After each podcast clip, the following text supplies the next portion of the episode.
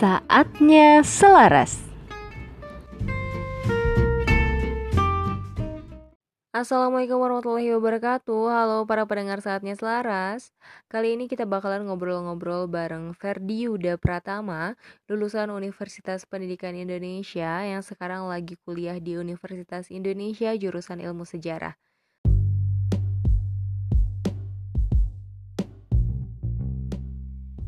Di segmen kali ini temanya adalah sejarah Bukan hanya berkutat di masa lalu Hmm, menarik ya Langsung aja kita dengerin di saatnya selaras kali ini.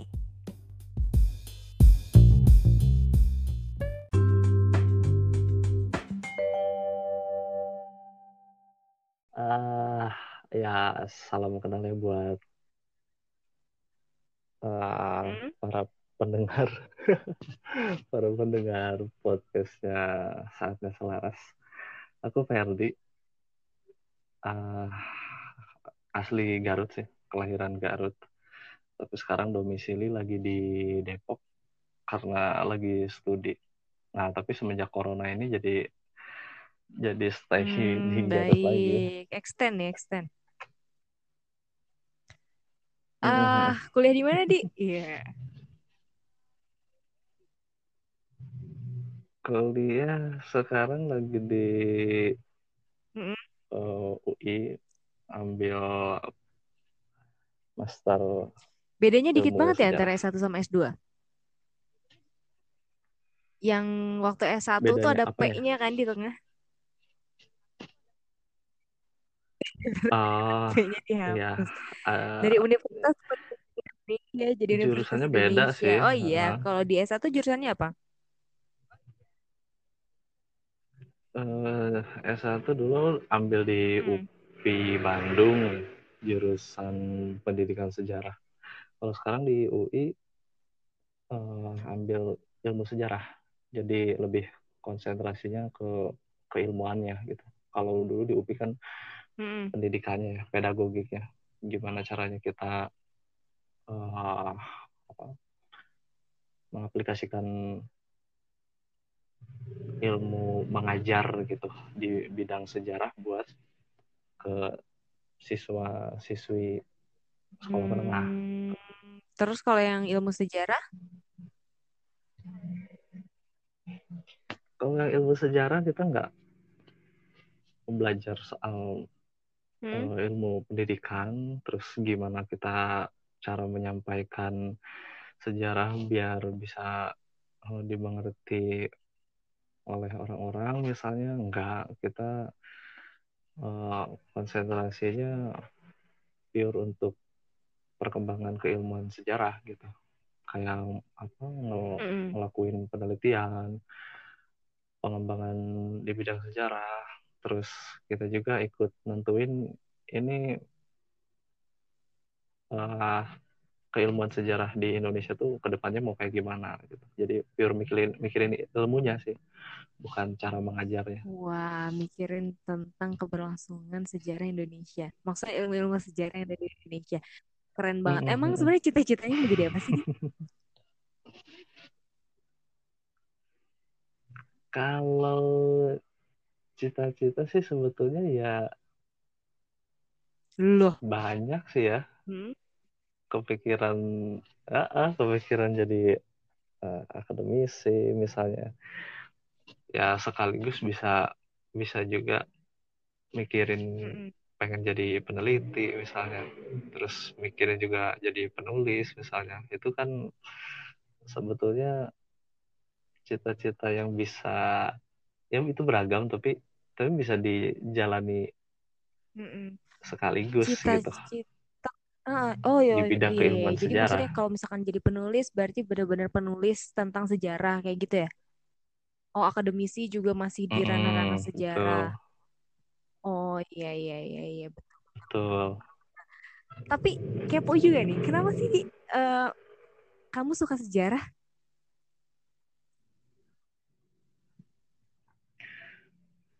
Uh, ini ini belum pernah yeah. diungkapin sih sebetulnya. Nah, uh, ah makanya aku ungkapin di sini. Jadi dulu waktu kecil sering ke rumah nenek.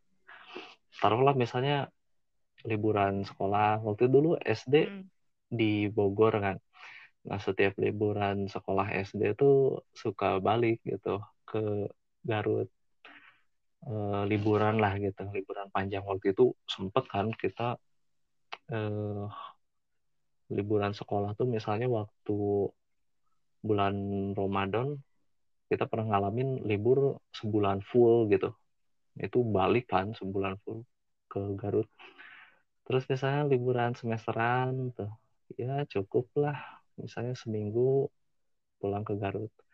Nah di rumah nenek tuh emang Eh, unik ya maksudnya itu rumah rumah lama. Dan di dalamnya juga banyak perabotan-perabotan lama gitu. Eh, misalnya mulai dari lemari terus kursi eh, TV jadi dulu TV ada ada semacam TV yang eh, nyatu sama lomarinya TV gitu. mejanya, TV-nya. ah, ah, am- am- ah, ah, pokoknya kayak lemari gitulah gitu. Jadi eh, unik gitu. Hmm, terus eh, majalah-majalah, buku-buku itu banyak lah di rumah nenek ya. Sampai mang mangkuk gitu ya, mangkuk piring gitu ya, yang yang jadul-jadul gitu yang dipajang di lemari-lemari kan buat hiasan itu wah keren-keren lah. Nah, dari kecil emang terbiasa sama sama hal-hal yang Iya, lama gitu ya. Eh, keren aja ngelihatnya gitu, keren. Terus suka baca-baca majalah-majalah zaman dulu misalnya. Ingat waktu itu sempat baca majalah eh, yang ngeberitain soal Tembok runtuhnya Berlin. tembok Berlin waktu ah, ah, Hmm? waktu Uni Soviet runtuh. Waktu itu kan Iya. Jerman dibagi dua tuh. Jerman Barat sama Amerika, Jerman Timur sama Uni Soviet. Waktu Uni Soviet runtuh, itu nggak ada pembagian lagi tuh di Jerman. Nah, si tembok itu di, di, dirobohin tuh sama orang-orang Jerman yang dari dulu pengen gabung lagi gitu buat eh, jadi negara Jerman yang seutuhnya kayak dulu. Nah, itu ada dulu di majalah dan aku lihat Majalah lihat rumah nenek. itu di majalah. Seneng sih di di rumah nenek. eh, itu tumpukan-tumpukan gitulah biasanya kak anak-anak kecil tuh Mm-mm. suka penasaran ada apa nih gitu kan dibuka lemarinya pas dilihat di dalamnya wih ada buku-buku ada ada ada gambar-gambarnya kan. Seneng tuh kalau dulu. Meskipun kita tulisannya juga nggak baca semua tapi kan seneng ada gambar-gambarnya nah mulai dari situ sih terbiasa dari kecil. Nah ke sini ke sininya waktu sekolah ternyata emang kecenderungannya lebih seneng ilmu sosial gitu. Kayak ya dulu kan SD SMP misalnya Mm-mm. IPS gitu kan itu seneng tuh belajar IPS terus waktu SMA juga ada mulai ada pelajaran sejarah kan bisa eh, jadi mata pelajaran sendiri itu seneng gitu dan dan nggak tahu kenapa dari dulu emang bisa gitu ngebayangin ngebayangin hmm, peristiwa masa lalu tuh kebayang gitu misalnya guru lagi ngejelasin soal penjajahan Iya. Belanda misalnya di Indonesia ngejelasin apa apa apa gitu nah aku tuh imajinasinya jalan gitu Jadi langsung ngebayangin visualnya kayak gimana gimana gitu. ya. Oh. eh, jadi eh, eh, jadi jadi kalau guru jelasin Tapi aku mungkin karena paham gitu gurunya nah asik itu juga kali ya dia. Atau gimana? Atau mm, bete kan? Oh enggak nggak juga juga. sih Soalnya kan biasanya kalau misalkan enggak tahu ya beda-beda kali ya guru guru sejarah tuh. Kalau misalkan guru sejarah yang pernah aku temui itu kadang dia eh, ada yang ceritanya flat, ada yang emang menggebu-gebu datang-datang tanpa buku langsung ngejelasin cerita gitu kan lebih asik ya. Jadi ke visualnya juga kena.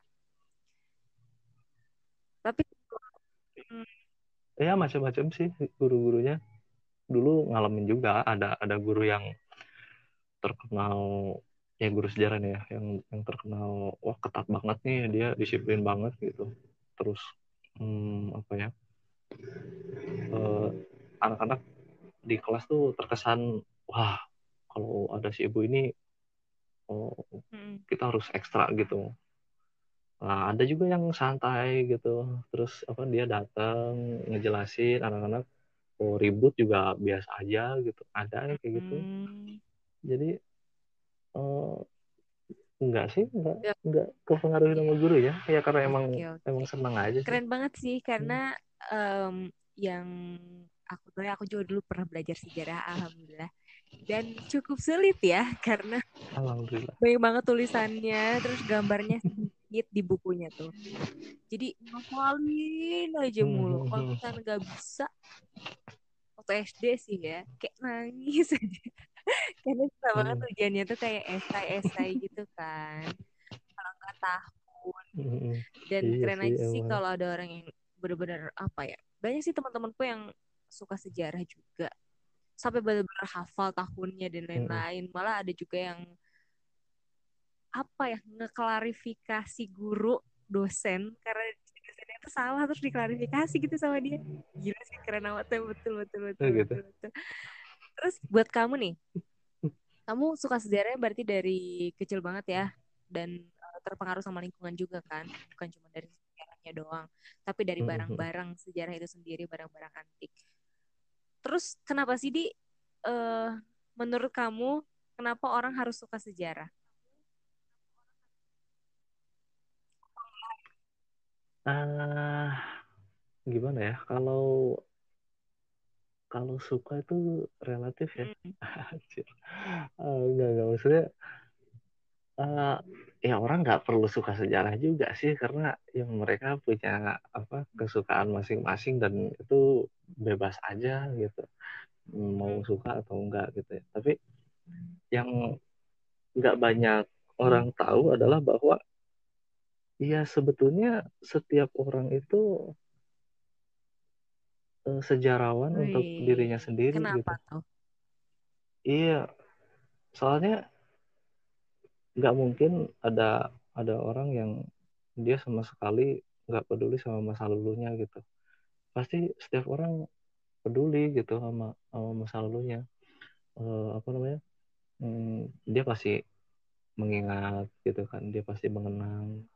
Terus itu jadi jadi cerita tersendiri gitu ya minimal buat buat orang itu gitu ya. Eh, dan sebetulnya dengan sendirinya orang itu sudah menyejarah sudah punya sih sejarah sebetulnya. dalam hidupnya gitu kan berarti sejarah Iya, disadari sejarah tuh atau enggak. lepas dari gitu. masa lalu ya iyalah ya Iya, emang. terus di kalau eh, menurutmu apakah sejarah mempengaruhi masa depan Eh, sejarah mempengaruhi masa depan, menurutmu mempengaruhi mempengaruhi sih. Karena ah, mempengaruhi. Eh, kalau misalnya masa depan, eh masa depan, sorry sorry. Kalau misalnya masa lalu Mm-mm. A, misalnya masa depan jadinya B misalnya. Nah, kalau misalnya masa lalu bukan A tapi C, masa depan pasti D gitu. Jadi gimana ya maksudnya? Eh, masa lalu mempengaruhi masa depan. Ya, yang terjadi hari ini pasti ada pengaruhnya lah buat besok. betul. Nggak tahu sih ya cuman Gimana sih cuman emang apa ya eh, pengen denger aja gitu pendapatnya dari orang sejarah. Apakah si sejarah itu mempengaruhi masa depan seseorang atau sebuah bangsa itu sendiri gitu loh? Eh, karena eh, gini ya di apa hmm, sejarah tuh ada ada beberapa hal yang bisa kita petik sih sebetulnya. Hmm, ya contoh ada beberapa fungsi sejarah ya. Salah satunya adalah Hmm. fungsi edukasi kan. Nah, si fungsi edukasi itu em, manfaatnya buat hari ini dan buat hari depan. Taruhlah misalnya dulu eh, Indonesia pernah pernah dijajah ya sama bangsa asing gitu. Kita jadi kelas paling bawah gitu. Taruhlah misalnya dulu waktu masa Hindia Belanda kita kan kelas paling bawah ya. Uh, dari tiga kelas yang dibentuk sama Apa pemerintah kolonial itu yang pertama kan yang pertama tuh kelas uh, hmm. orang-orang Eropa. Ya Belanda Prancis Inggris dan lain-lain itu masyarakat kelas satu mereka punya keistimewaan keistimewaan uh, khusus gitu yang nggak bisa dipunya sama masyarakat mm uh, lainnya. Nah terus kelas kedua tuh timur asing, timur asing tuh kayak India, Arab, timur asing, Tiongkok, Jepang, oh. ya itu timur asing. Nah itu kelas kelas dua menengah lah gitu.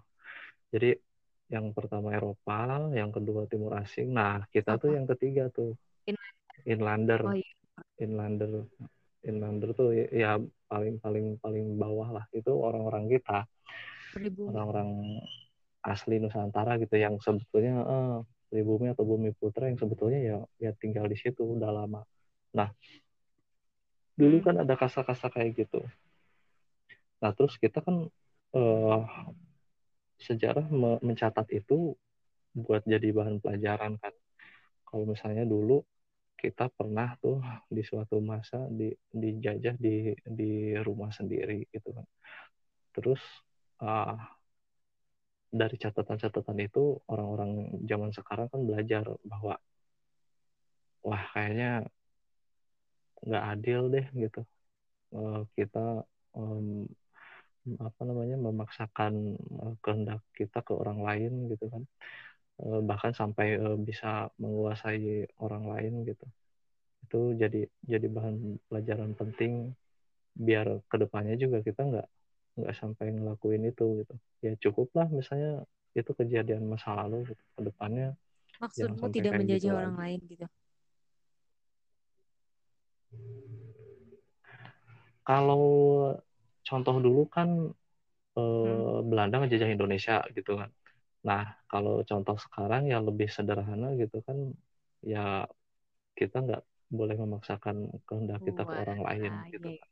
Atau bahkan eh, menguasai menguasai apa namanya eh, orang lain biar eh, ikut kita atau biar eh, ngelakuin apa yang kita mau, yang enggak juga sih, karena manusia kan setara. Dan ketika dulu ada kelas-kelas kayak gitu kelas 1, 2, 3 ya itu kan eh, apa ya ya muncul ketidakadilan di situ kan. Nah, makanya sekarang jangan sampai kayak gitulah. Nah ketika ketika manusia belajar dari itu terus Indonesia menerapkan demokrasi ya kita jadi bisa hidup kayak sekarang gitu. Taruhlah misalnya yang bukan siapa-siapa bisa jadi punya kesempatan buat uh, sukses gitu kan. Punya kesempatan buat punya cita-cita yang uh, bagus. Ya taruhlah misalnya sekarang uh, Jokowi nih presiden ya. Dia kan bukan bukan kalangan apa namanya uh, keturunan raja raja-raja atau apa gitu kan ya. Tapi dia punya kesempatan buat jadi presiden dan siapa pun punya kesempatan di situ. Betul sih, betul betul betul betul betul. Kok gitu jadi emang masa lalu dijadiin uh, sarana edukasi buat hari ini dan hari depan biar nggak ngulang kesalahan yang sama. Dalam hal apa pun ini ya. Karena karena apa ya sempat juga aku dengar kalau kita tuh hidup tuh di hari ini bukan di hari kemarin ataupun di hari esok gitu loh. Cuman berarti bagi orang sejarah tuh masa lalu tuh mempengaruhi gitu sangat mempengaruhi hari ini dan sangat mempengaruhi masa depan gitu gak sih?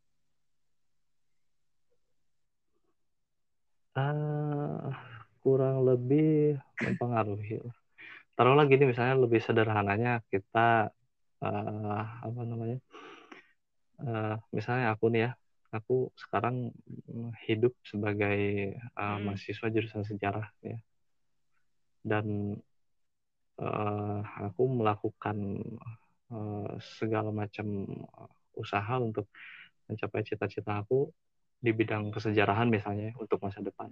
Nah itu kan nggak nggak lepas dari masa lalu aku yang dulu ketika kecil uh, senang baca-baca buku lama gitu kan ya, melihat benda-benda um, lama di rumah nenek gitu kan. Terus uh, SMP SMA senang sejarah. Itu seenggaknya lingkungan mempengaruhi lingkungan masa lalu mempengaruhi aku yang saat ini gitu. Dan mungkin juga pengaruhnya sampai aku ke masa depan nanti. Iya, berarti buat pendengar semuanya hati-hati sama apa yang kalian kerjakan hari ini karena mungkin hari ini akan menjadi sejarah kalian di masa depan gitu gak sih?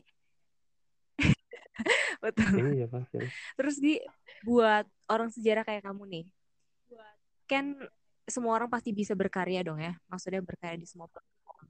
Buat orang sejarah kayak kamu, cara kamu berkarya nih lewat platform apa sih?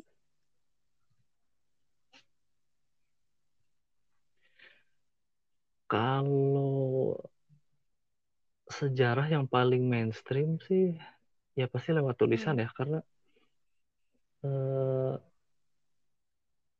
sejarah itu jadi sejarah kalau ditulis ya.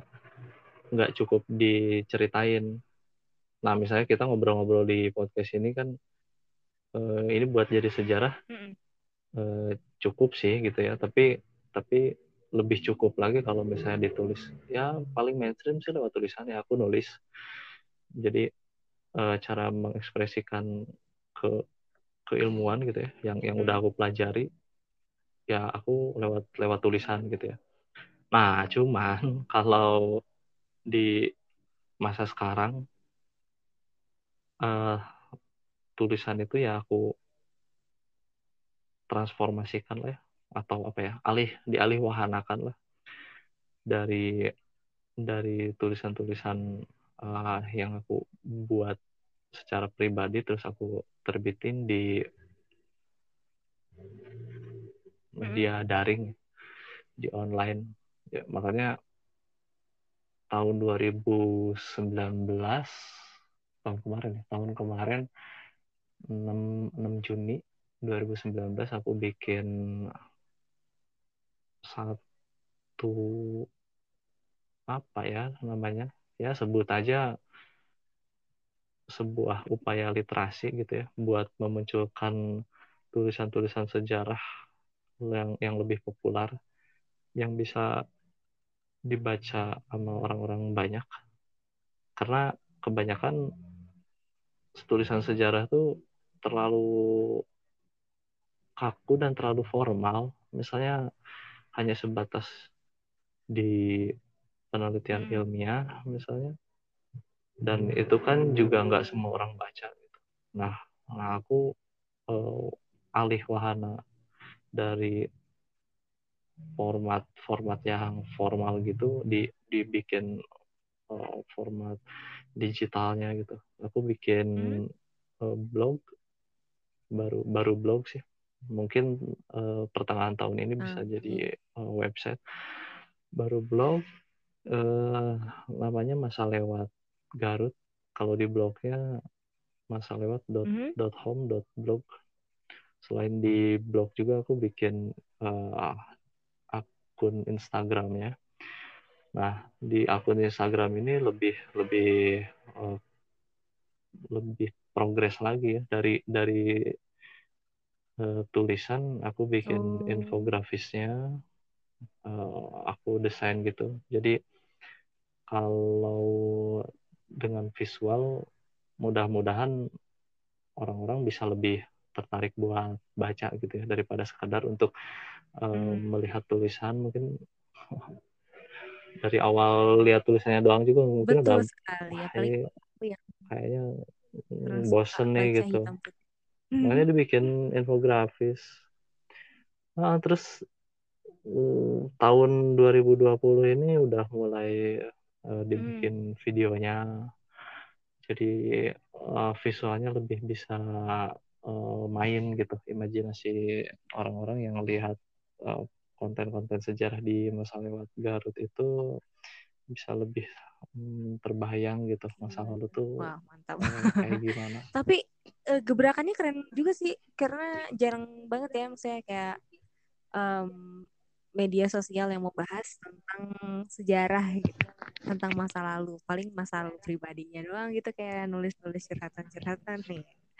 Terus di buat um, masa lewat Garut nih kan tadi kamu bilang uh, pakai visualnya kayak apa ya menggambarkan sejarah itu sendiri gitu ya terus foto-fotonya tuh apakah foto-foto yeah. asli video-video asli atau gimana sih uh, kalau foto sama video ya aku berusaha buat nyari dari mm. sumber aslinya ya taruhlah misalnya aku nulis tentang uh,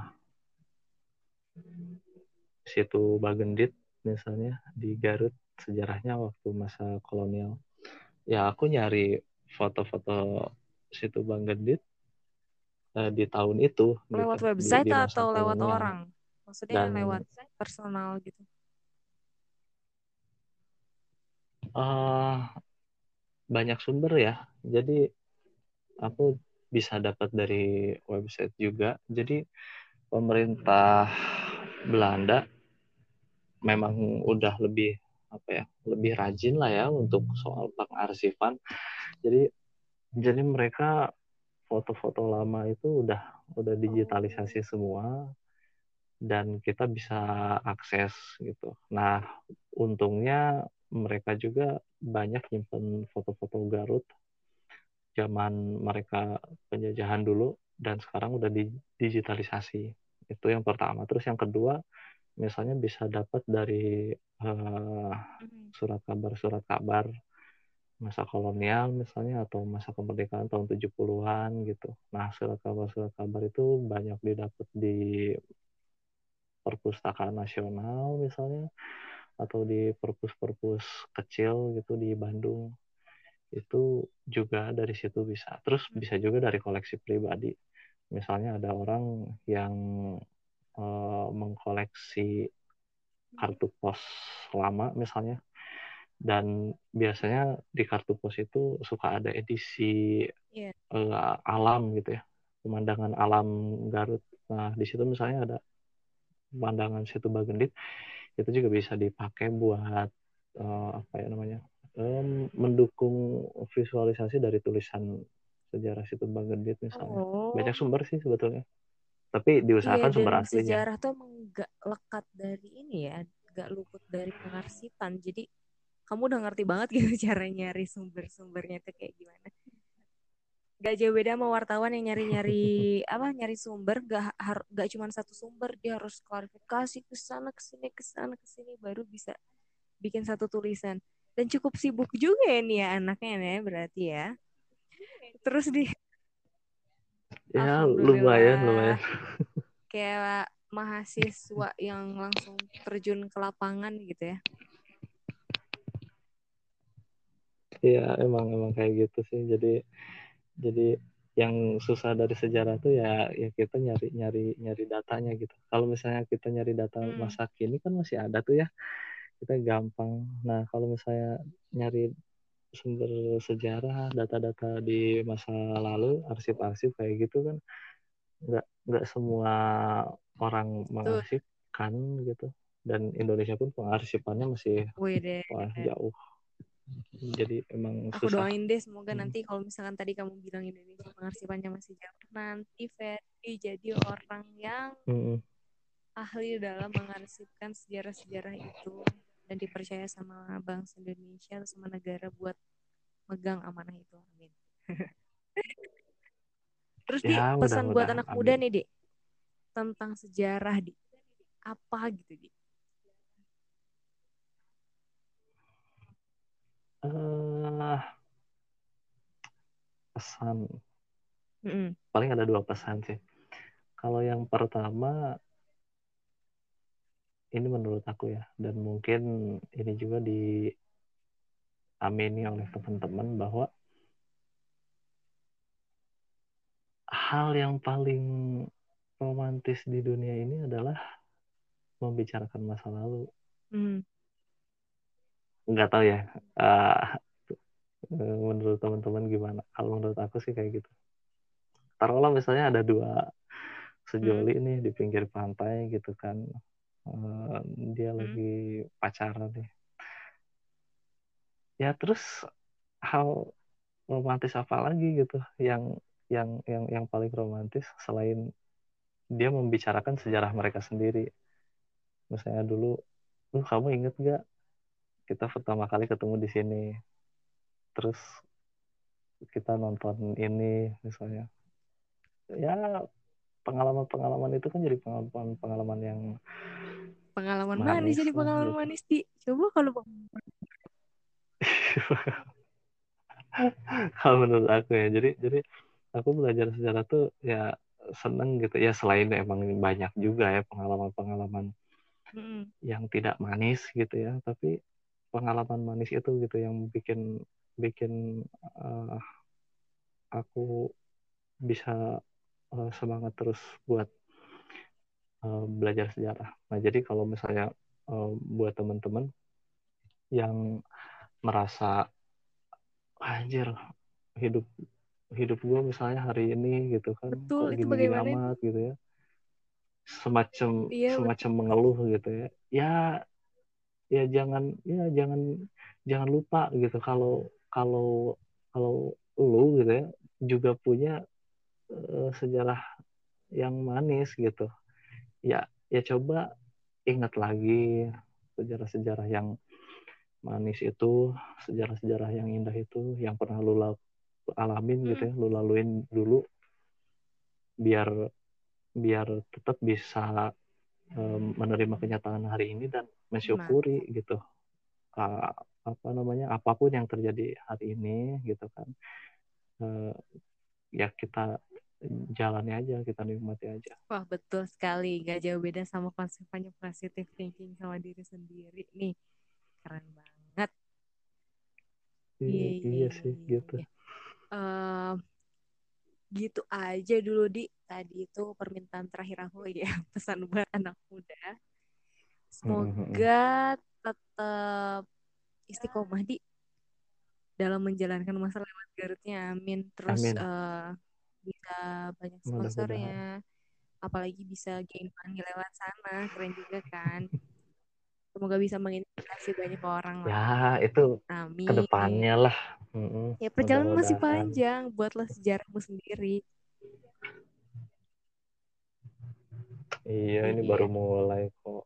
Ya mudah-mudahan lah ke depannya bisa terus Amin. apa ya konsisten. Mm itu sih aku tunggu gebrakan-gebrakan selanjutnya ya Oke, okay. oh, terima kasih banyak sekali lagi. Sampai jumpa. Jangan lupa dengerin ya. Sama-sama, Dadah.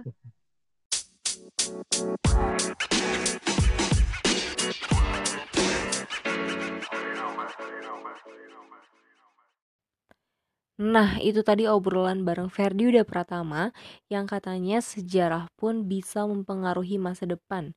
Jadi buat teman-teman para pendengar saatnya selaras, ayo kita buat sejarah yang hebat minimal sejarah buat diri kita sendiri ya jadi nanti saat di masa depan kita nggak usah menyesal-menyesal lah tentang apa yang udah kita lakukan ya yeah.